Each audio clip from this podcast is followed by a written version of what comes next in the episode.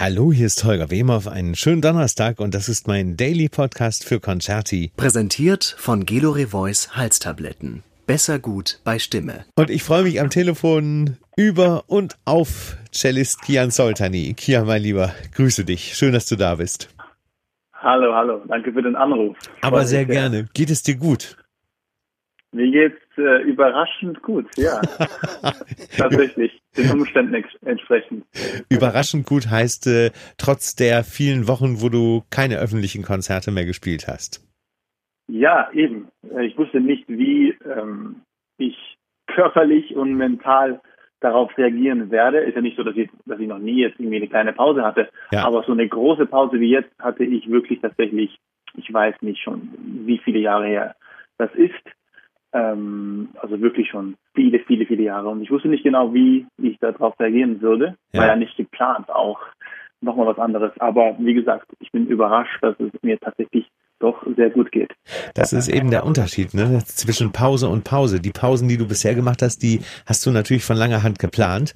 Äh, bei bei vollen ja. Konzertkalendern äh, muss man Urlaub etc. oder sogenannte Sabbaticals auch planen und diese Pause kam eben mit höherer Gewalt daher, sozusagen. Genau so war es, ja. Ähm, als du du wohnst du wohnst ja in Berlin, als du äh, als du als diese diese ganzen Konzerthäuser etc. dicht gemacht wurden und und Säle und klar war, dass das auch noch eine lange Zeit dauern würde. Warst du da gerade zu Hause in Berlin oder warst du unterwegs?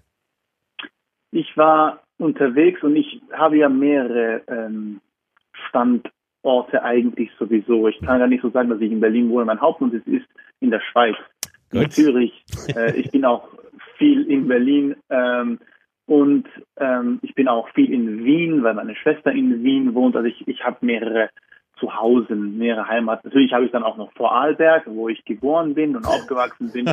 Also ich will mich, ich will mich gar nicht so sehr festlegen. Verstehe. Aber mein Hauptwohnsitz ist in Zürich, aber auf jeden Fall war ich gerade unterwegs, als das Ganze losging. Ich war in Serbien. Aha. Das hätte mein, das hätte mein Debüt in Serbien werden sollen. Wir hatten bereits die Probe fürs Konzert gespielt und das Konzert hätte am nächsten Tag stattfinden sollen.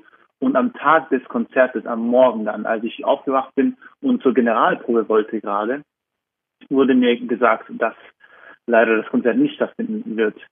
Und das war, das war dann der Moment, wo ich also noch nicht genau wusste. Ich hätte am nächsten, die nächste Woche dann nach Los Angeles fliegen sollen. Ja, Nein, Wahnsinn. nächste Woche, dieselbe Woche, also vier Tage später. Ja. Und ich war tatsächlich noch damals wirklich optimistisch, also wirklich naiv optimistisch. Ja, Amerika, das geht doch sicher.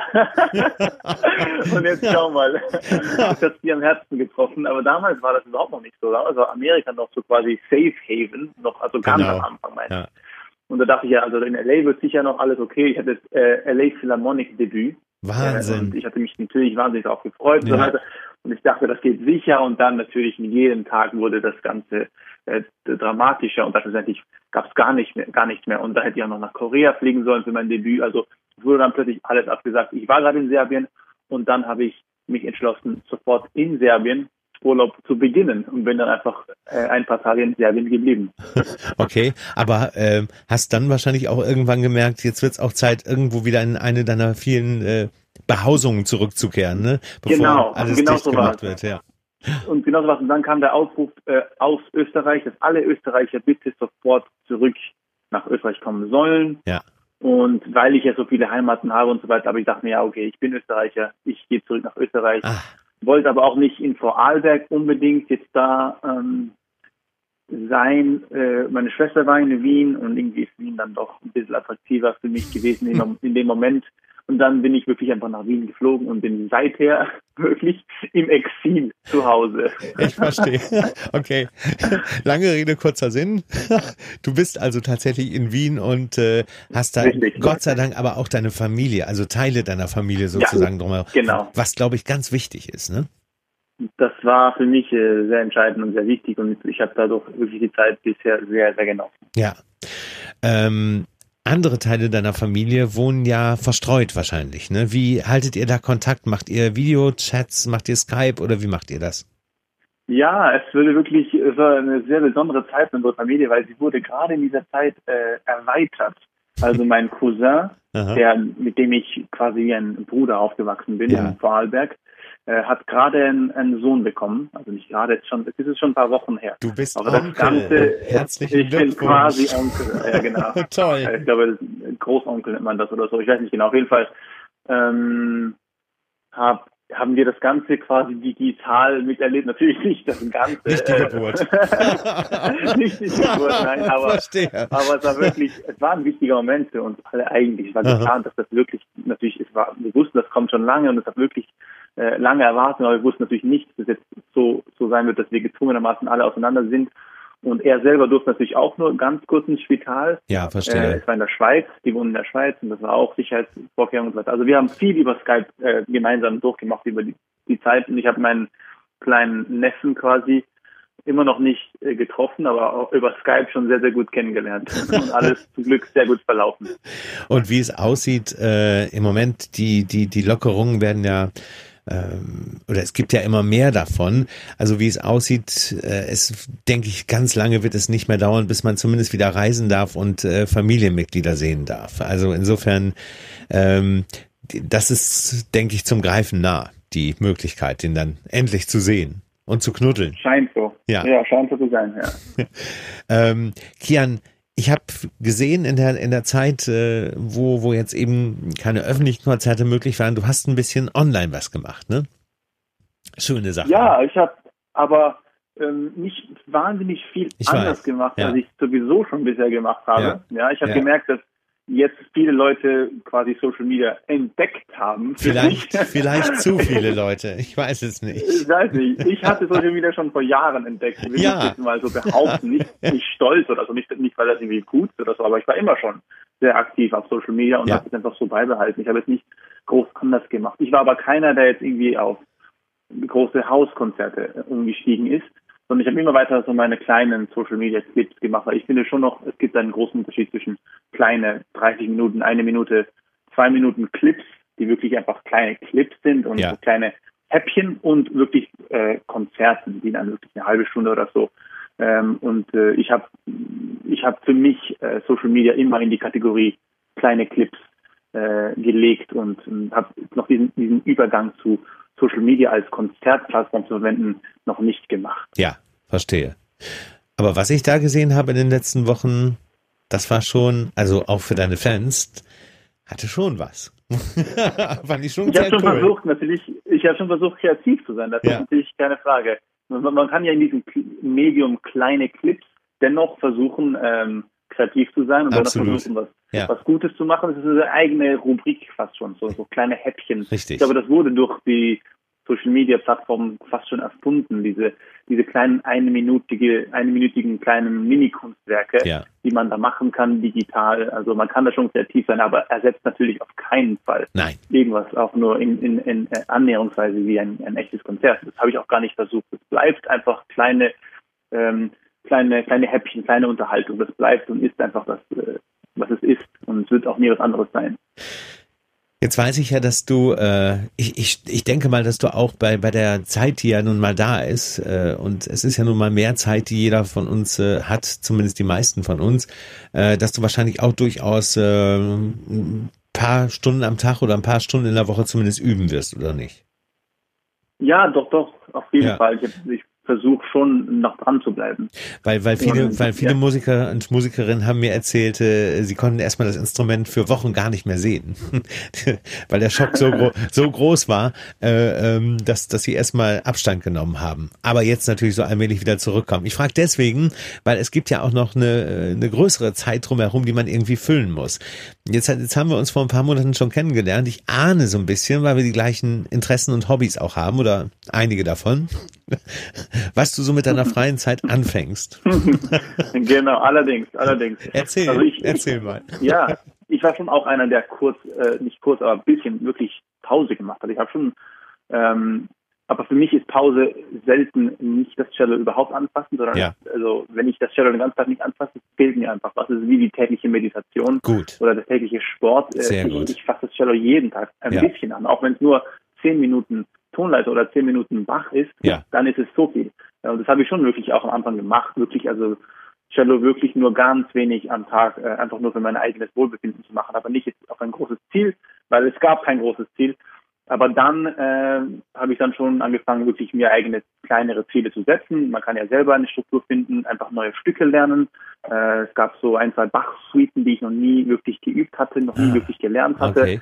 Äh, und äh, für die es wirklich endlich die Zeit da war, das zu machen und einfach das Repertoire ein bisschen zu erweitern und dann natürlich die Freizeit und wie du natürlich wahrscheinlich angedeutet hast, Filme wahrscheinlich hast du zum, angedeutet, habe ich natürlich sehr viele geschaut. Ja, ja, ja. natürlich. Aber was, was anderes, was ich auch noch gemacht habe, ist ein bisschen noch ein Geheimnis, ähm, was auch in, in Verbindung mit Filmen ist und vor allem in Verbindung mit Filmmusik und in Verbindung mit Cello und Filmmusik. Da habe ich angefangen, ein, ein, ein sehr, sehr persönliches Projekt zu verwirklichen, das mir schon ah. lange im Hinterkopf im Hinterkopf war, aber für das ich nie Zeit hatte, weil es extrem zeitaufwendig ist. Und ich hatte nie die Zeit, das kann man nicht auf Tournee machen, das kann man nicht von einem Hotel aus machen, das muss man von zu Hause aus machen.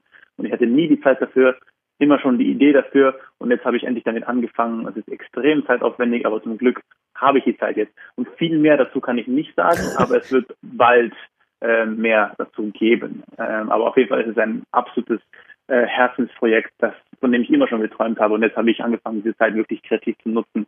Ähm, äh, die Stichpunkte sind einfach Cello, Filmmusik ja. und, und viel, viel Zeitinvestition. Mein Lieber, das ist ja mal ein Teaser, wie man so schön sagt, ne? ja. Großartig. Ähm, ich habe tausend Bilder im Kopf und ähm, äh, ich bin gespannt, welche davon demnächst zutreffen, wenn, wenn dann, wenn du das öffentlich machst. Bin sehr gespannt, auf jeden Fall. Wie sieht's denn, was, was hast du denn so geschaut an Filmen? Musstest du auch nachholen? Hm. Sachen, die liegen geblieben sind, die du unbedingt schauen wolltest?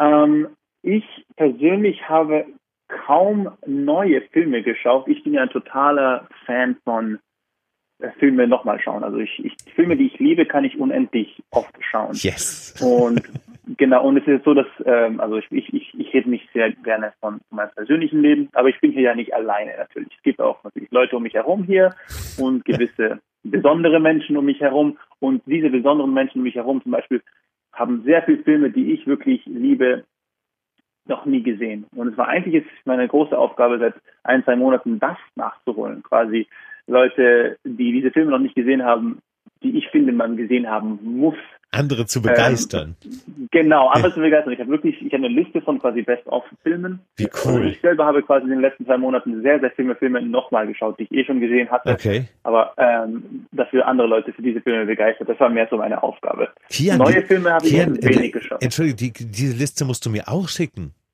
Warum habe hab ich die noch nicht? Mensch, sag gute mal. Frage. Ja, gute Frage, echt.